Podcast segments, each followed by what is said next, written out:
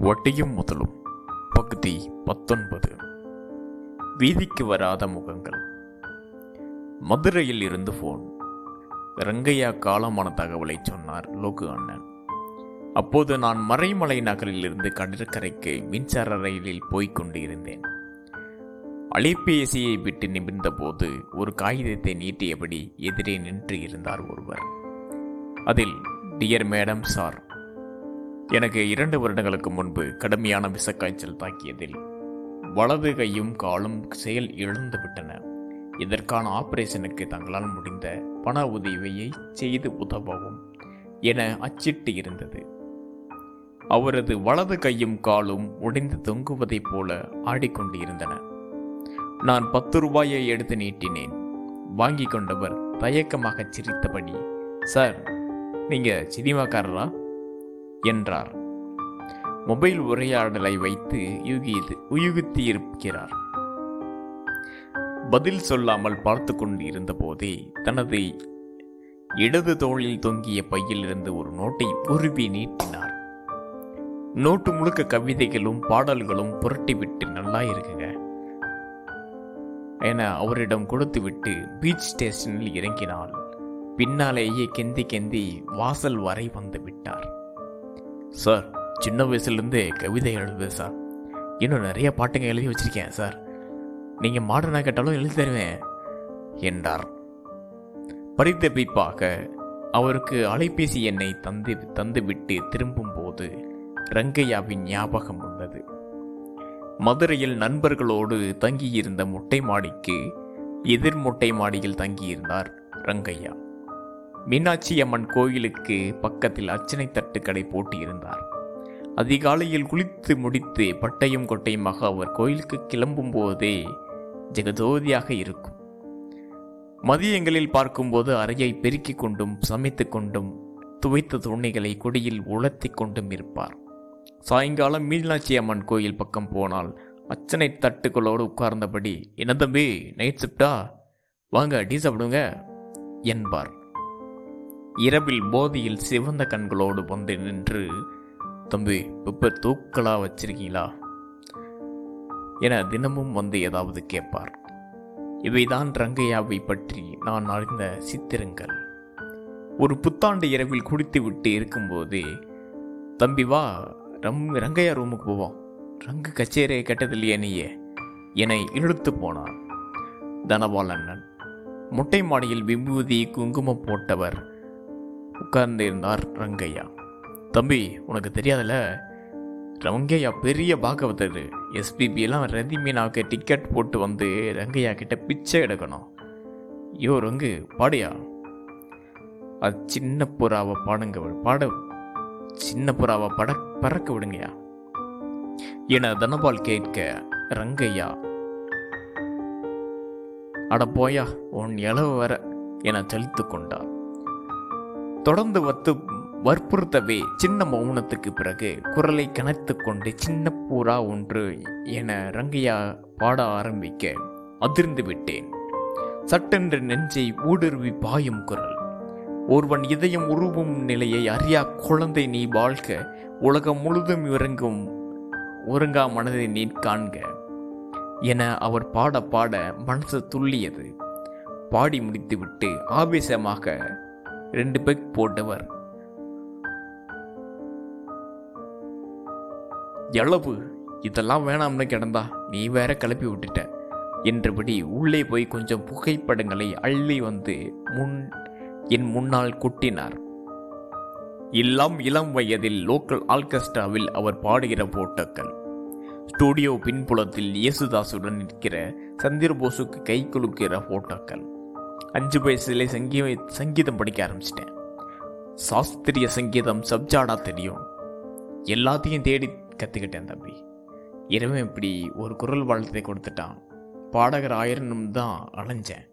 இங்கே கொண்டு வந்து ஆனால் என்ன பண்ணுறது வாழ்க்கை நம்மளை அடித்து துவைச்சி எங்கே கொண்டு வந்து போட்டுருச்சு? பொழப்பே பெரும்பாடாக போயிடுச்சு. இதில் என்ன கழுத பாட்டு எல்லாத்தையும் விட்டுட்டு தம்பி. இந்த தனபாலம் மாதிரிய நண்பர்களுக்காக தான் எப்போவாவது பாடுறது.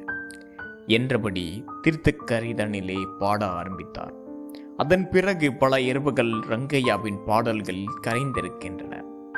ஒரு மார்கழி மாதம் சாயங்காலம் மீனாட்சியம்மன் கோயிலில் பாட்டு கச்சேரி நடந்து கொண்டு இருக்க வெளியே இவர் அச்சனை தட்டு விற்று கொண்டு இருந்த காட்சி இப்போது நினைவுக்கு வருகிறது. அந்த ரங்கையா இப்போது காலமாகிவிட்டார். அவருடைய அத்தனை அழகான குரலும் காலமாக்கிவிட்டது வனத்தில் காய்ந்த நிலவாக எங்கோ ஓர் இடுகாட்டில் எரிந்துவிட்டது அவர் குரல். மின்சார ரயிலில் கை கால் இழுத்தபடி என்னிடம் ஒரு கவிஞன் நீட்டிய கவிதைகளும் யாரும் அறியாமல் எவரும் தீண்டாமல் மக்கி மண்ணாகிவிடக்கூடும். இப்படி எத்தனை எத்தனை முகங்கள் வீதிக்கு வராமலேயே தொலைந்து போயிருக்கின்றன. நம்மை சுற்றி இப்படி எத்தனையோ பாடப்படாத நாயகர் நாயகர்கள் அன்சங் ஹீரோஸ் இருக்கிறார்கள். அடையாளமும் அங்கீரா அங்கீகாரமும் வெளிச்சமும் இல்லாமல் மகத்தான திறமைகளோடும் சாமானியன்களாக வாழ்ந்து கொண்டு இருப்பவர்கள் எத்தனை பேர்? ரசிப்பதற்கும் ஸ்பரிசிப்பதற்கும் பறிப்பதற்கும் துடுப்பதற்கும் தொடுப்பதற்கும் விரல்கள் இல்லாமல் பூத்து பூத்து உதிர்ந்து கொண்டு இருப்பவர்கள் எவ்வளவு பேர்? வசீகர குரலை வைத்துக்கொண்டு வின்சாப்பில் சாராயத்துக்காக யாசகம் செய்து பாடிக்கொண்டு இருப்பவர்களை பிரமாதமான நடன கலையை மூட்டி மூட்டை கட்டி வைத்துவிட்டு குடும்பத்துக்காக கூரியர் பையனாக அலைபவர்களை அற்புதமான ஓவிய திறமோ திறமையோடு சோத்துக்கும் சிற்ப காசுக்கும் சுவரில் சின்னங்கள் வரைந்து கொண்டு இருப்பவர்களை பெரிய எழுத்து திறமையை முடக்கி போட்டுவிட்டு பொருளாதார சமையை சுமையில் கக்கூஸ் துடைப்பானுக்கு விளம்பர வாசகங்கள் எழுதி கொண்டு இருப்பவர்களை கிரிக்கெட்டில் இந்திய அணி வரைக்கும் போகிற எல்லா தகுதிகளும் இருந்தும் முடியாமல் திருவனந்தபுரம் எஸ் எக்ஸ்பிரஸுக்கு சி சிக்னஸ் போட்டுக்கொண்டு இருப்பவர்களை இணைய தமிழில் வியக்க வைக்கும் மென்பொருள்களை கண்டுபிடித்து விட்டு வெளிப்பட முடியாமல் அலைபவர்களை ஏராளமான நடிப்பு திறமை இருந்தும் ஏதேதோ அலுவல்களில் குப்பை கொண்டு குப்பை கொட்டி கொண்டு இருப்பவர்களை அந்நிதினம் எவ்வளவு பாடாத நாயகர்களை நாம் கடந்து போகிறோம். தஞ்சாவூரில் கொடிமரத்து மூளை என்ற ஏரியாவுக்கு போயிருக்கிறீர்களா? தமிழக அளவில் பிரபலமான பல கரகாட்ட குழுக்கள் இங்கு தான் இருக்கின்றன. அதனாலேயே கரகாட்ட ஏரியா என இந்த பகுதிக்கு ஏகப்பெரிய பிரபலம். ஒரு காலத்தில் எப்போதும் பரபரப்பாக இருந்த பகுதி. இப்போது திருவிழா முடிந்த நாடக கொட்டகை மாதிரி கிடைக்கிறது. திருவிழாக்களாலும் கொடைகளாலும் நிறைந்து கிடந்த அவர்களின் பொழுதுகள் இப்போது வெறுமையிலும் வறுமையிலும் கழிக்கின்றன. காசி சிவகுமாரின் சமூக திசாறு கதையில் வரும் மனோர்மணி போன்ற பெரும் ஆடல் அழகிகள் என்றால் எல்லாம் இன்று கட்டட வேலைக்கு போகிறார்கள். போன முறை ஊருக்கு போயிருந்த போது கிட்டுவை பார்த்தேன். கிட்டு அந்த கரகாட்ட குழுக்களில் பெரியவர் ஒரு காலத்தில் பெரும் நட்சத்திரமாக வாழ்ந்தவர். வெண்ணவாசலில் வெட்டாந்தரை அரை நிலவில் அவரது கண்களில் கலையும் கூத்துமாக கடந்து வந்த காலங்கள் நுழைந்து கொண்டு இருந்தன எங்க தம்பி? இவ்வளவு வருஷத்துக்கு அஞ்சாறு அழைப்புங்க வந்தாலே பெருசு. எல்லா திருவிழாலையும் புதுப்படம் போட ஆரம்பிச்சிட்டான். மானாட மயிலாட புகழ்ந்து டான்ஸ் போகிறான் எங்களை யார் கூப்பிட்றா? எங்களுக்கும் இந்த கலையை விட்டா வேற நதி இல்லை. இதான் சோறு தண்ணின்னு இருந்து தொலைஞ்சாச்சு. சரி அவன் அவன் பிள்ளைய பிள்ளைங்களையாவது மடம் மாற்றிட்டு மடம் மாற்றி விட்டுருக்கலான்னு சொல்லிட்டேன். இந்த திறமையை வச்சுக்கிட்டு என்ன தம்பி பண்ணேன் அண்ணன் தண்ணிக்கே வழி இல்லையே. என்னண்ணா தம்பி ஜொலி ஜொலிப்பா இருந்துட்டு யாரும் கண்டுக்காமல் கிடக்கிறது? இருக்கு பாருங்க அதான் பெரிய கொடுமை. என்றபோது காலத்தின் நிராகரிப்பு தந்த வழி அவருடைய சொற்களில் சுட்டின. இதைப் போலவே தான் பக்கத்திலேயே இரட்டிப்பாளையத்தில் தப்பாட்ட கலைஞர்கள் இருக்கிறார்கள். உலகமயமாக்கலில் பன்னாட்டு நுகர்வு கலாச்சாரத்தின் புறக்கணிப்புகளில் துயரத்தில் தாழ் துரத்தப்பட்டவர்கள் உதிரம் ததிக்க அவர்கள் அடிக்கும் பறை இசைதானே இந்த மண்ணின் அடையாளம். அதுதானே நம்மை நமது உழைப்பின் கோபத்தின் கொண்டாட்டத்தின் இசை.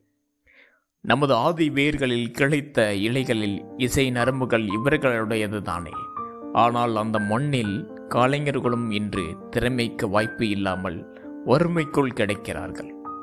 இந்த தேசம் முழுவதும் பாடப்படாத நாயகர்களாய் இறைந்து கிடக்கும் மண்ணின் கலைஞர்களை மீட்க இந்த அரசும் சமூகமும் செய்ய வேண்டியது நிறைய இருக்கின்றன. நண்பர்களோடு அவரது ஊரான திருக்காட்டுப்பள்ளிக்கு போயிருந்தேன். இங்கே தீவிரமான ஒரு வாசகி இருக்காங்க. எல்லா ரேட்டரையும் படிச்சிருவாங்க. விகடனில் ஒன்று விடாமல் படிச்சிருவாங்க. நீ வந்து பார்த்தீன்னா ரொம்ப சந்தோஷப்படுவாங்க. என்றபடி ஒட்டு கேட்டு வீட்டுக்கு அழைத்து போனார். சமையல் கட்டில் இருந்து புடவை முந்தியில் கை தொடர்த்தபடியே ஓடி வந்தார் அந்த பெண். எங்களை பார்த்ததும் அவருக்கு அவ்வளவு சந்தோஷம். தனக்கு பிடித்த எழுத்துக்களை பற்றி தடதடவென பேசிக்கொண்டு இருந்தவர் சட்டென்று உள்ளே போய் தயக்கத்துடன் கொஞ்சம் பேப்பர்களை இழுத்து வந்தார். நான் கூட கதையெல்லாம் எழுதுவேன் தெரியுமா? குடும்பம் குட்டின்னு வந்துட்ட பிறகு அப்படியே நிறுத்திட்டேன். எழுதினாலும் இங்கே யார்கிட்டையும் காட்டுறதில்ல ஏதோ நீங்கள் வந்தீங்கன்னு தந்தேன். என்றபடி ஒரு சிறுகதையை கொடுத்தார். அதை வாங்கி படித்து பார்த்தால் ஆச்சரியமாக இருந்தது. நிஜமாகவே அது நல்ல கதை. ஏங்க ரொம்ப நல்லா இருக்குங்க என்றாள். ம் தேங்க்ஸுங்க என்றால் சமையலறையை திரும்பி திருப்பி பார்த்தபடி அங்கிருந்து திரும்பிய வெகு நேரம் அவர் கண்கள் மினுங்க வாசலில் நின்ற சித்திரம் அழியவில்லை. இன்னும் ஆயிரம் ஆயிரம் இரு மனிதர்களிடம் இருக்கின்றன. நம்மால் வாசப்படாத வாசிக்கப்படாத ஆயிரம் ஆயிரம் கதைகள்.